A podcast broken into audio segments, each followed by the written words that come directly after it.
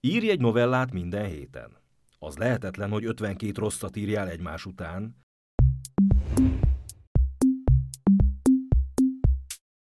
A Könyvguru portál könyvírási tanácsai.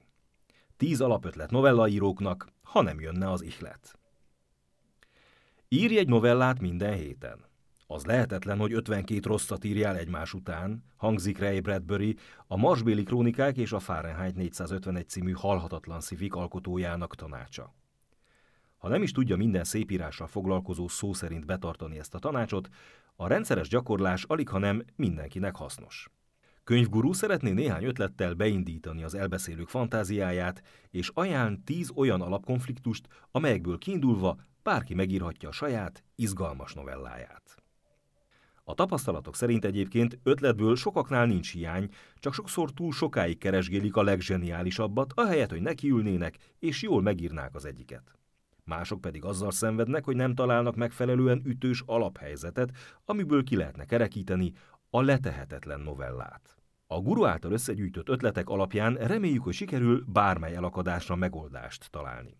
Akinek pedig kedve kerekedik, ennek nyomán elkezdheti megvalósítani Bradbury tanácsát, amiből nem csak rengeteg tapasztalatot meríthet, de 52 hét alatt akár születhet egy versenygyőztes novella is. Az elsőt minden esetre érdemes már ezen a hétvégén megírni. 1. Meséld el egy sérülés történetét, akár fizikai, akár lelki sérülését. Hogy írók lehessünk, vélekedik Stephen King, a horrormestere, az egyik előfeltétel az a képesség, hogy emlékezzünk minden sérülésünkre. A jó írók nem rejtegetik el a sérüléseiket, hanem büszkék rájuk.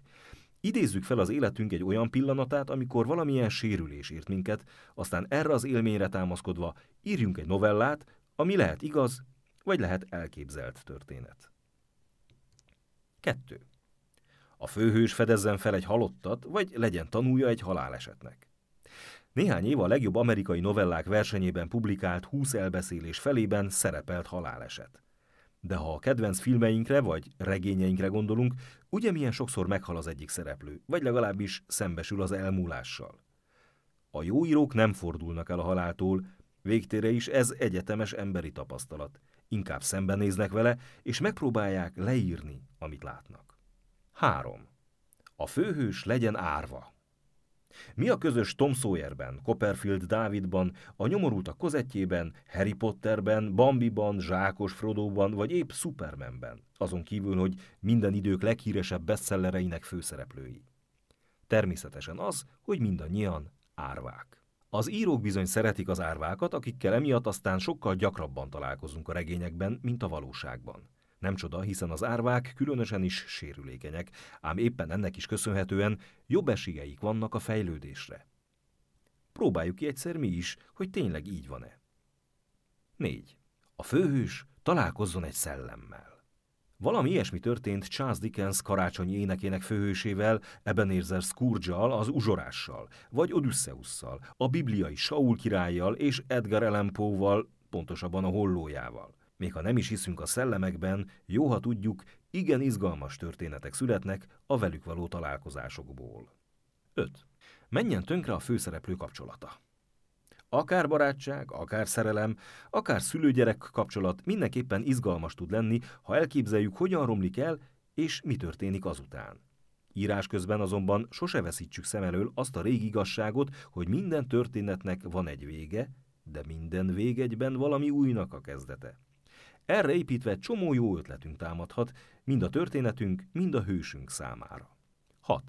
Ne féljünk írni a főhősünk legrejtettebb félelmeiről. Mindenkinek vannak a személyiségének olyan részei, amelyeket szívesen elrejtene. Ez így van a főszereplőnkkel is, ám nem árt tudni, hogy az ő rejtett félelmei, bizonytalanságai jól ki is aknázhatók a történetvezetés szempontjából. Ne feledjük, a képregény, majd filmfőhős denevérember is azért bújik denevér álcába, mert ő maga retteg a kis rútrepülő emlősöktől, és szeretné, ha ezt a félelmét átélnék az ellenségei is. Ne meneküljünk el hát a titkos félelmek elől, hanem inkább használjuk titkos fegyverként. Lendítsük ezek segítségével át történetünket a holdpontokon, vagy találjunk különleges fordulatokat általuk. 7. Egy szegény szereplőnk váljon hirtelen mesésen gazdaggá. Régóta jól bevált, hogy ne mondjuk elcsépelt fordulat ez, de ne becsüljük le. Főleg akkor működik, ha a történetbe sikerül valamilyen csavart is vinnünk. És azt se feledjük, a gazdagság igen komoly problémákat, feszültségeket tud felszínre hozni. 8. A főszereplő botoljon bele szó szerint a jövendő barátjába vagy barátnőjébe. Szintén olcsó trükknek tűnhet a sarki közértben ugyanazért a gluténmentes vekniért nyúló fiú és lány véletlen találkozása, esetleg a csinos Link diáklány esete az egyetem lépcsőfordulójában a könyveit leverő fiúval. De ha nem a sablont erőltetjük, hanem megpróbálunk valami eredetit és kevésbé átlátszó alaphelyzetet kiötleni, no meg az ebből adódó dramaturgiai lehetőségekre koncentrálni, meglátjuk, hogy ez is egészen jó ugródeszka lehet egy ütős novellához. 9. Főhősöd utazását természeti katasztrófa vagy baleset szakítja félbe. Számos ismert klasszikus történet operál ezzel a motivummal, az Odüsszeusztól a gyűrűk uráig.